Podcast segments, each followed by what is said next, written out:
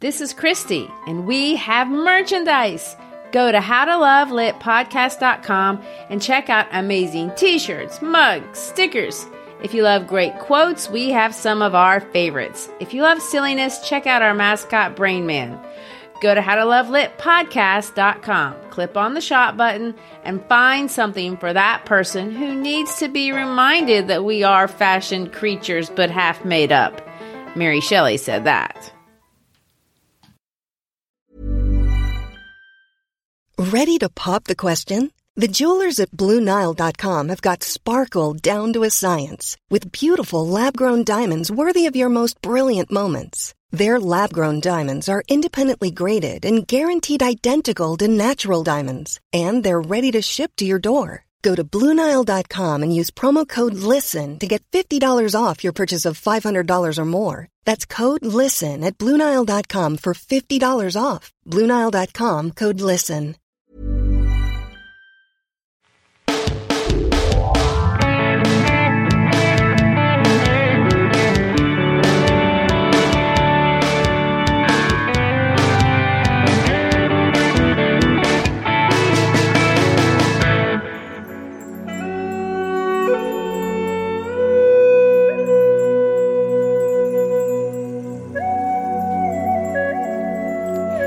Hi, I'm Christy Shriver, and we're here to discuss books that have changed the world and have changed us.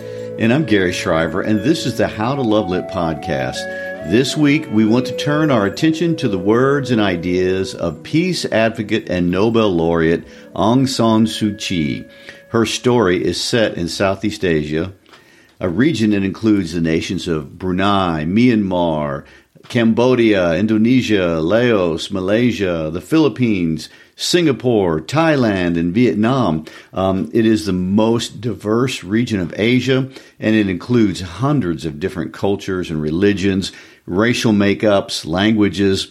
Uh, just politically, there are nine different kinds of regimes represented in that region of the world, and they range from military juntas like Myanmar um, to monarchies like Brunei to democracies like the Philippines. And Freedom House, uh, which is a nonprofit that monitors democracies and indexes freedoms around the world, does not rate a single country in the region as free. Countries such as the Philippines and Indonesia and Malaysia are rated as partly free, but Myanmar and Thailand, Cambodia, Laos, and Vietnam are not. And of course, there are many variables that create barriers to freedom in the region, and each country has its own unique story. This week, we want to explore the story of Myanmar and of a woman who has devoted her life to its survival. Yeah, uh, just to start with, many people know Myanmar by its other name, Burma. Yes, and and that's confusing. But up until 1989, it was called Burma. Uh, but in 1989, the military dictatorship changed the name of the country, claiming that it was more historically accurate to call it Myanmar uh, instead of the British-derived colonial Burma. However, there was no public referendum on that, and many people opposed the change, including Aung San Suu Kyi. She, along with many others, continue to refer to the country as Burma. Uh, this is just one indication of the many, many political problems that plague that nation. You know, lots of people don't realize how large the country is. It has over 55 million people, and its natural beauty ranges. There's pristine beaches all the way up to the Himalayan mountains, where many tribal groups live, sometimes in relative seclusion. I mean, Myanmar has very cool wildlife. There's tigers and leopards and elephants, and it's full of Buddhist temples. In fact, there are thousands of pagodas in Myanmar, earning that country the nickname the land of pagodas. Just the ancient Bagan city has over 2,000 that are still standing from the over 10,000 that they've had. Almost any landscape picture of Myanmar will showcase these glittery golden pagodas and they dot the landscape. And it reminds us that the history here is deep and very rich. But before we get too far into the politics or religion, it's important to situate it geographically.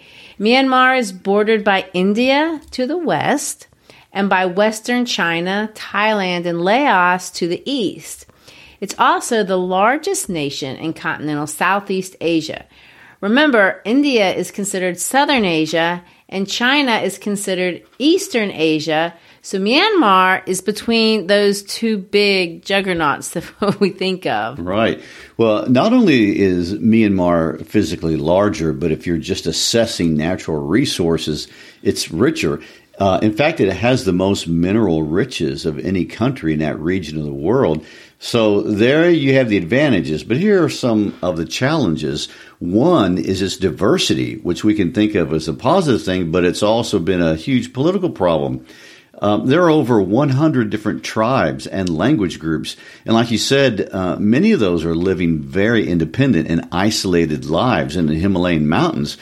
Lots of these groups are fiercely independent and they're heavily armed. And the largest people group in the country, however, is the Bamar people. This group accounts for 68% of the population and is what we generally think of when we think of the Burmese people. Their language, Burmese, is the national language of Myanmar. And before we move on to Aung San Suu Kyi's personal story, I want to point out uh, a couple of other important things about Myanmar that provide important context for this speech. First, Naypyidaw, I don't know how close I came to saying that correctly.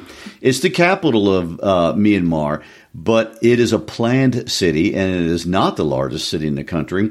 The largest city is Yangon or formerly Rangoon. And Yangon is over 7 million people. And it's also home to uh, a very important and sacred pagoda, the Shwedagon Pagoda.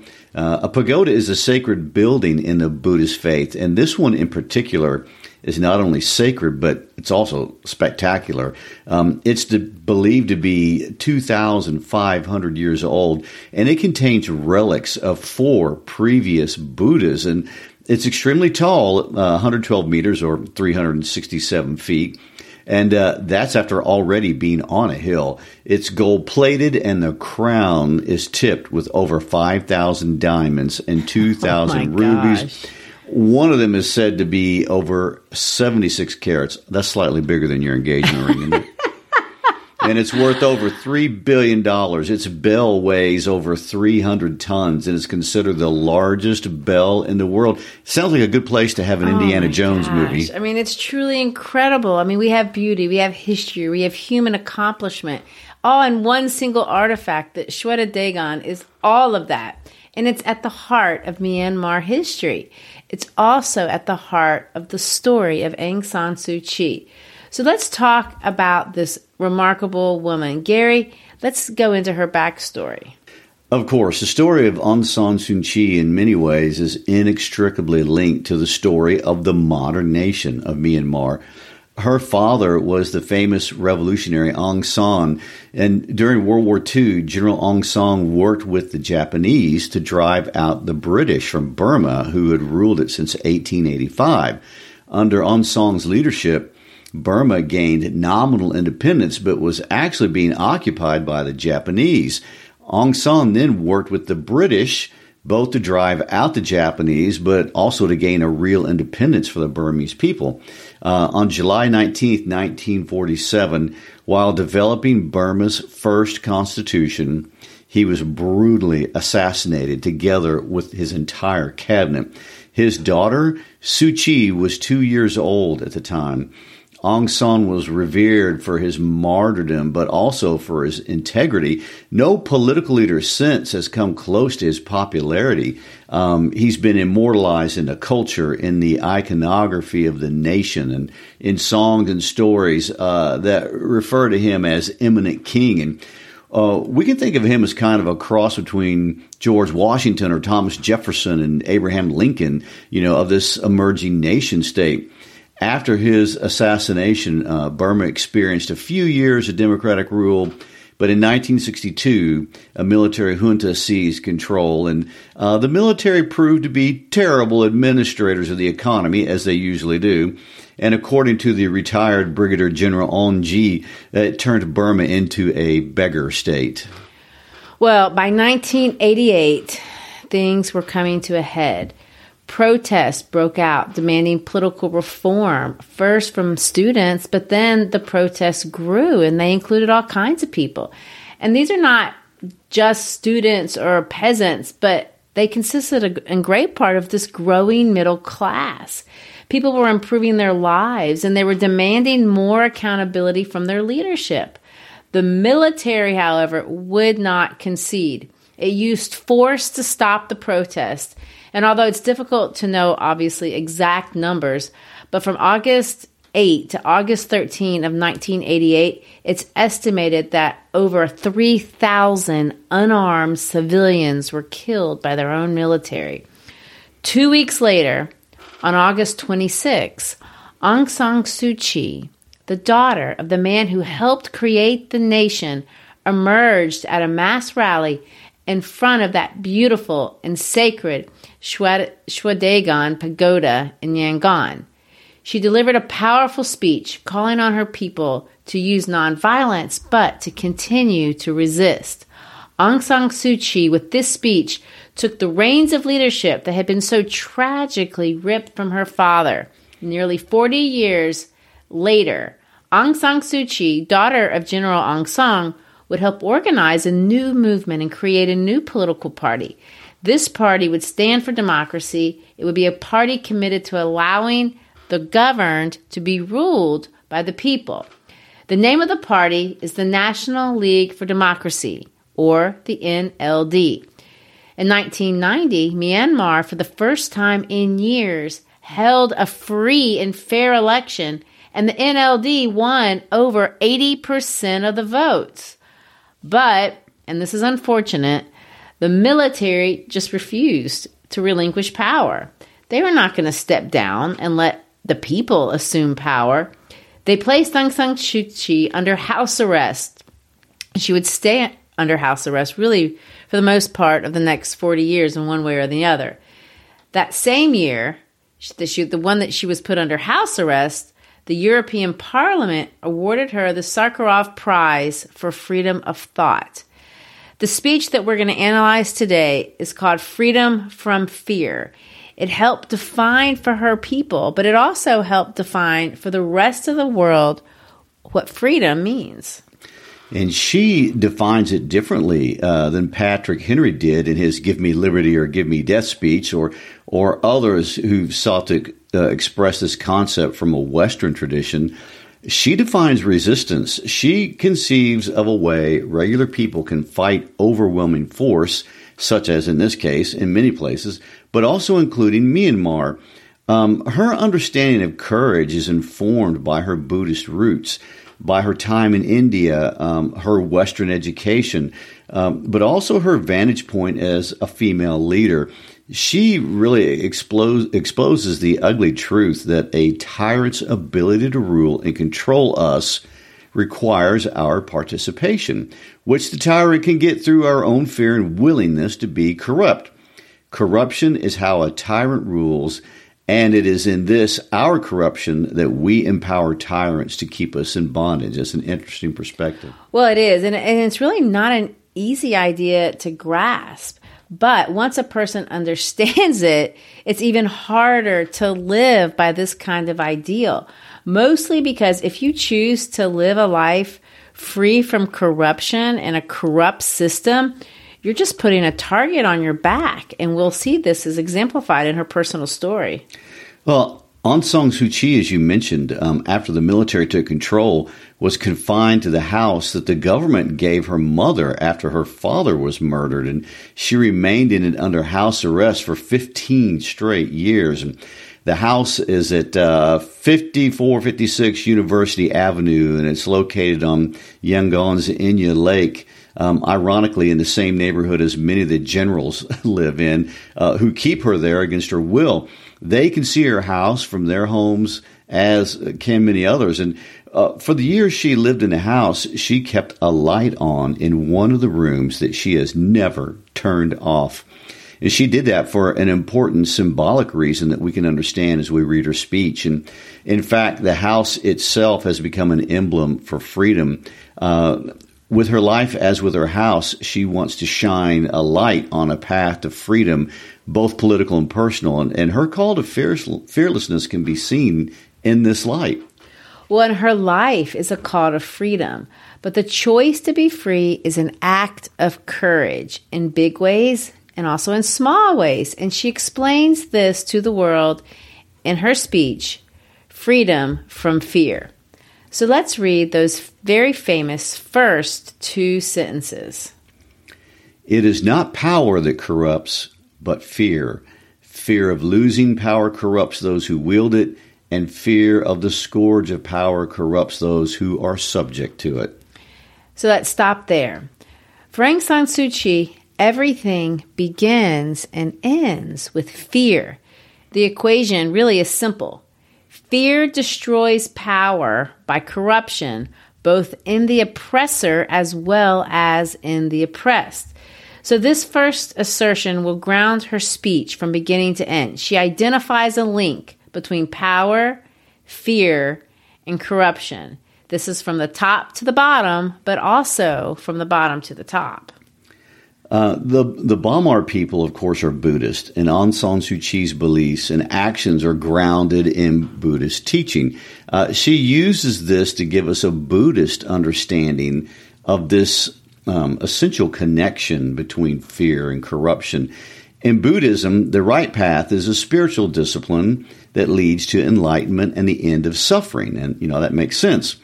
This is straightforward, and obviously, we all should want to live on that right path. But most of us want enlightenment for ourselves, and we want to end suffering, at least for ourselves, but hopefully for other people too. Uh, but what is the opposite of the right path? This is Aung San Suu Kyi's starting point. Agati essentially means you are on the wrong path, and she starts her discussion of corruption, referencing what all Buddhists understand uh, as there is a right path and there is a wrong one, and the wrong one does not lead enlightenment and the end of suffering. It leads the opposite direction. It leads to darkness and chaos and suffering. So let's read what she says about corruption and the wrong path. Most Burmese are familiar with the four agati, the four kinds of corruption. Chandagati, corruption, corruption induced by desire, is deviation from the right path in pursuit of bribes or for the sake of those one loves. Dosagati is taking the wrong path to spite those against whom one bears ill will. And Mohagati is aberration due to ignorance. But perhaps the worst of the four is Bhayagati. And not only does Bhaya fear stifle and slowly destroy all sense of right and wrong, it so often lies at the root of the other three kinds of corruption. Just as Chandagati, when not the result of sheer avarice, can be caused by fear of want or fear of losing the goodwill of those one loves, so fear of being surpassed, humiliated, or injured in some way can provide the impetus for ill will and it would be difficult to dispel ignorance unless there is freedom to pursue the truth unfettered by fear. With so close a relationship between fear and corruption, it is little wonder that in any society where fear is rife, corruption in all forms becomes deeply entrenched. Of course, from there, she connects this idea of corruption with the student demonstrations that she was a part of, and where so many of her countrymen were killed by their own government. Those who killed the protesters were not on the right path. Instead, they were neck deep in corruption. Let's read her words. Public dissatisfaction with economic hardships has been seen as the chief cause of the movement for democracy in Burma, sparked off by the student demonstrations in 1988. It is true that years of incoherent policies, inept official measures, burgeoning inflation, and falling real income had turned the country into an economic shambles. But it was more than the difficulties of eking out a barely acceptable standard of living that had eroded the patience of a traditionally good natured, quiescent people. It was also the humiliation of a way of life disfigured by corruption and fear. The students were protesting not just against the death of their comrades, but against the denial of their right to life by a totalitarian regime which deprived the present of meaningfulness and held out no hope for the future. And because the students' protest articulated the frustrations of the people at large, the demonstrations quickly grew into a nationwide movement. Some of its keenest supporters were businessmen who had developed the skills and the contacts necessary not only to survive but to prosper within the system. But their affluence offered them no genuine sense of security or fulfillment and they could not but see that if they and their fellow citizens, regardless of economic status, were to achieve a worthwhile existence, an accountable administration was at least a necessary, if not a sufficient condition. The people of Burma had wearied of a precarious state of passive apprehension where they were as water in the cupped hands of the powers that be. You know, after explaining the cause of the protests, she references that traditional Burmese poem. But the metaphor she makes to the political situation is her own, and it might seem kind of shocking given its Buddhist context. But let's read the poem. Emerald cool we may be as water cupped hands, but oh, that we might be as splinters of glass in cupped hands. So, what's she calling people to be? Well, she's juxtaposing the coolness of water with the viciousness of splinters of glass. Now, what's that picture? It's water that's cool, that's nice, but it has an edge, an edge that injures, but it's also an edge that's collected. It's not one single piece of glass. It's splinters in cupped hands, and those are the cupped hands that it's trying to hold on to it. This is not a call to violence, but it's a call to something that will cut and hopefully force open the hand that holds it. She is calling for action because action changes things. It can even cut. But this image of splintered glass, she alludes to a well known man of action, her father, a man that she never got to know because his response to a call to change Myanmar for the better cost him his life. Glass splinters the smallest, with its sharp, glittering power to defend itself against hands that try to crush, could be seen as a vivid symbol of the spark of courage that is an essential attribute of those who would free themselves from the grip of oppression. Bogyoke Aung San regarded himself as a revolution and revolutionary and searched tirelessly for answers to the problems that beset Burma during his time of trial.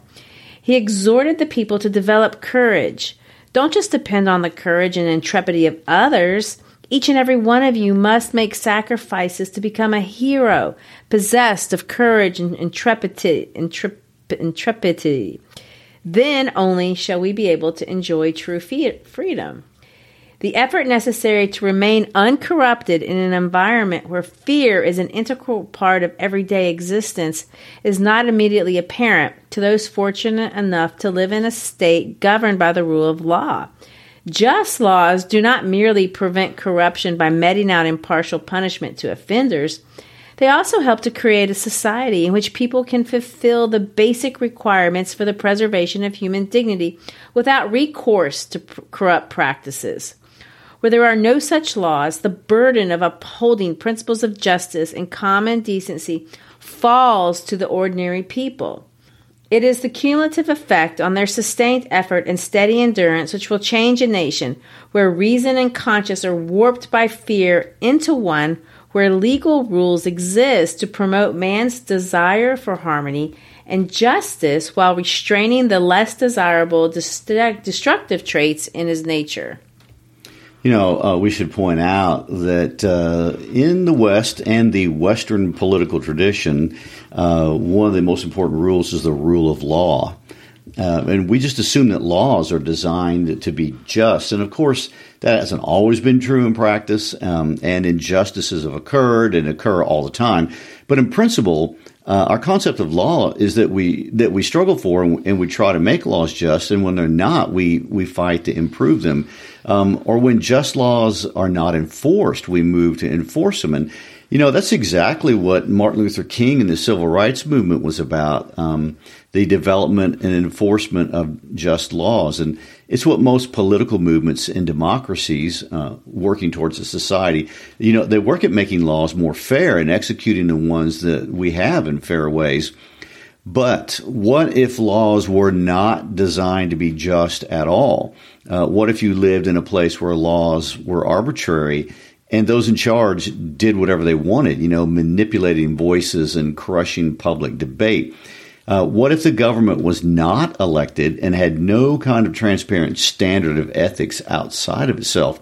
Um, if that is your political reality, which it is for many people today, uh, all around the world, what is any one single individual to do? How do you avoid a sense of hopelessness? And, you know, this is the reality that Aung San Suu Kyi speaks to when she's talking to us. Right. And what most people do in this situation, and what at first seems most reasonable to do for every man and woman, is just to take care of his or herself. And if necessarily, as it most necessarily will be, you should cheat, lie, and steal to benefit yourself.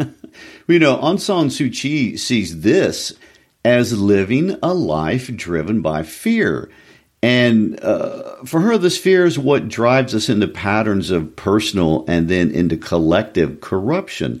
You know, in other words, we carry this attitude that if someone is going to steal from me, then I better steal from the next person. Um, I can't trust the law to defend me so I must take what I can when I can. So, what she sees as she looks to the corruption around here is that every man or woman practicing corruption is living a life driven and led by fear. This is the wrong path because fear, if unchecked, will lead to corruption. And for Aung San Suu Kyi, this doesn't end well. You know, perhaps the corrupt person might survive, but the society will not. And that is a very deep concept to try to understand. Well, well, it is, uh, and and Aung Suu Kyi draws for us a path forward. It's a difficult path. It's a hard path, but it's a path to enlightenment, and it's a path that releases suffering. Let's listen to her words. In an age when immense technological advances have created lethal weapons, which could be and are used by the powerful and the unprincipled to dominate the weak and helpless, there is a compelling need for a closer relationship between politics and ethics at both the national and international levels. The Universal Declaration of Human Rights of the United Nations proclaims that every individual and every organ of society should strive to promote the basic rights and freedoms to which all human beings regardless of race, nationality, or religion, are entitled. But as long as there are governments whose authority is founded on coercion rather than on the mandate of the people, and interest groups which place short term profits above long term peace and prosperity, concerted international action to protect and promote human rights will remain at best a partially realized struggle. There will continue to be arenas of struggle where victims of oppression have to draw on their own inner resources to defend their inalienable rights as members of the human family. The quintessential revolution is that of the spirit, born of an intellectual conviction of the need for change in those mental attitudes and values which shape the course of a nation's development. A revolution which aims merely at changing official policies and institutions with a view to an improvement in material conditions has little chance of genuine success Without a revolution of the spirit, the forces which produce the iniquities of the old order would continue to be operative, posing a constant threat to the process of reform and regeneration. It's not enough merely to call for freedom, democracy, and human rights. There has to be a united determination to persevere in the struggle, to make sacrifices in the name of enduring truths, to resist the corrupting influences of desire, and ill will, ignorance, and fear. Saints, it has been said, are the sinners who go on trying. So free men are the oppressed who go on trying and who, in the process, make themselves fit to bear the responsibilities and uphold the disciplines which will maintain a free society. Among the basic freedoms to which men aspire that their lives might be full and uncramped, freedom from fear stands out as both a, a means and an end. A people who would build a nation in which strong democratic institutions are firmly established as a guarantee against state induced power must first learn to liberate their own minds from apathy and fear. You know, she calls for what she calls a revolution of the spirit. I mean, it's a wonderful phrase, but what it essentially means is that every man has the power to not participate in corruption. You don't have to steal. You don't have to be on the take. You don't have to be corrupt. But essentially, this is going to cost you. And it will call for a fearlessness of spirit, which is different than the courage of beating a person or shooting a person with a gun.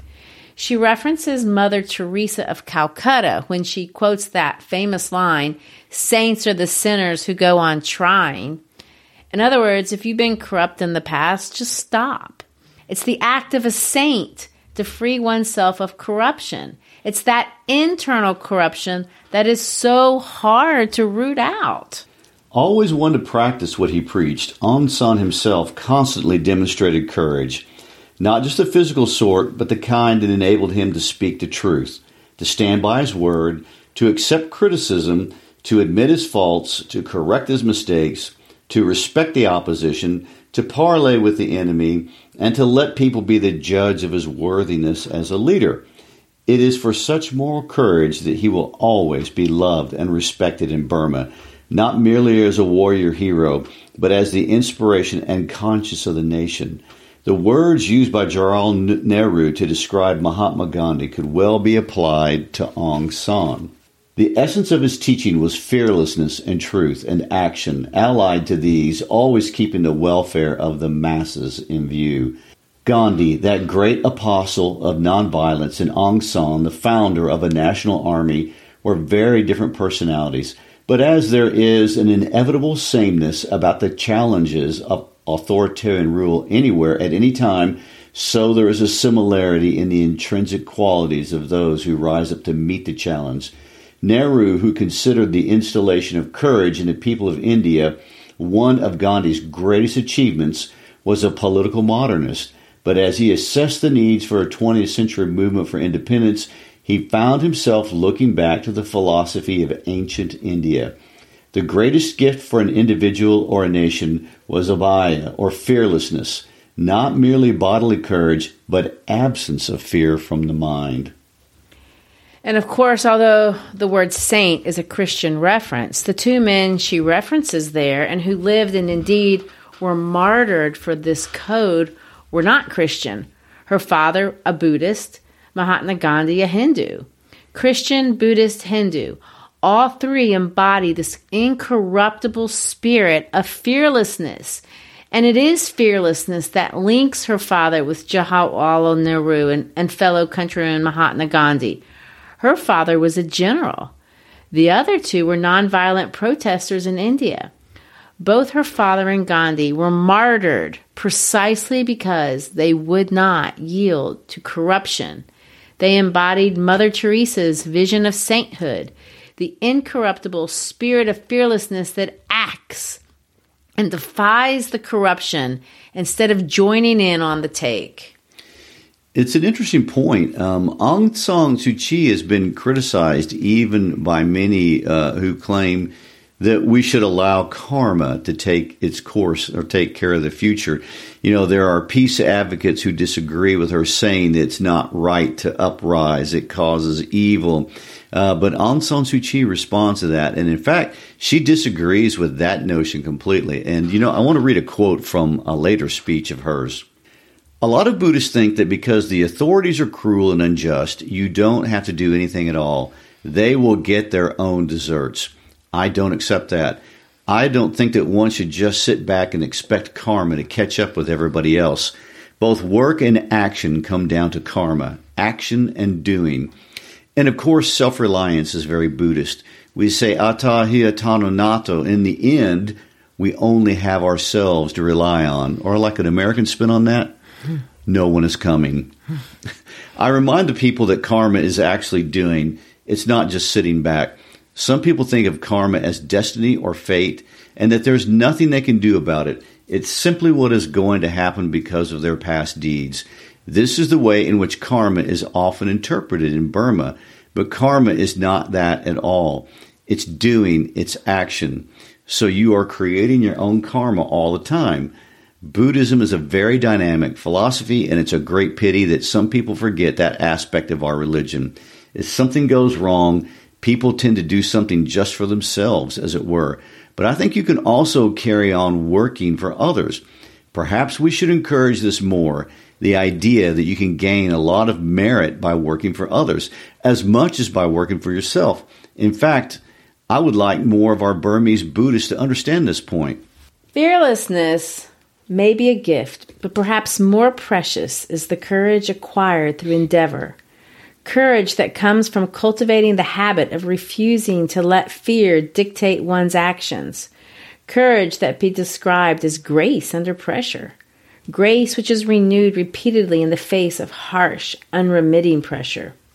Within a system which denies the existence of basic human rights, fear tends to be the order of the day fear of imprisonment, fear of torture, fear of death, fear of losing friends, family, property, or means of livelihood, fear of poverty, fear of isolation, fear of failure. A most insidious form of fear is that which masquerades as common sense or even wisdom, condemning as foolish, reckless, insignificant, or futile the small daily acts of courage would help to ma- preserve man's self respect and inherent human dignity. It is not easy for a people conditioned by fear under the iron rule of the principle that might is right to free themselves from the enervating miasmas of fear. Yet, even under the most crushing state machinery, courage rises up again and again, for fear is not the natural state of civilized man. Throughout her entire career, she never turned from trying to give, convince people to get rid of fear. In 1989, in another speech, she said this Where people are daring to be politically active, they enjoy more rights. Where people are fearful, however, they suffer more oppression. Because of this, if we want democracy, we need to show courage. By this, I don't mean courage to cause trouble. I must often remind people of that. By courage, I mean the courage to do what one knows is right, even if one is afraid. We should do what we believe is right, even if we are afraid. Of course, we cannot help being afraid. We just have to work to control our fear.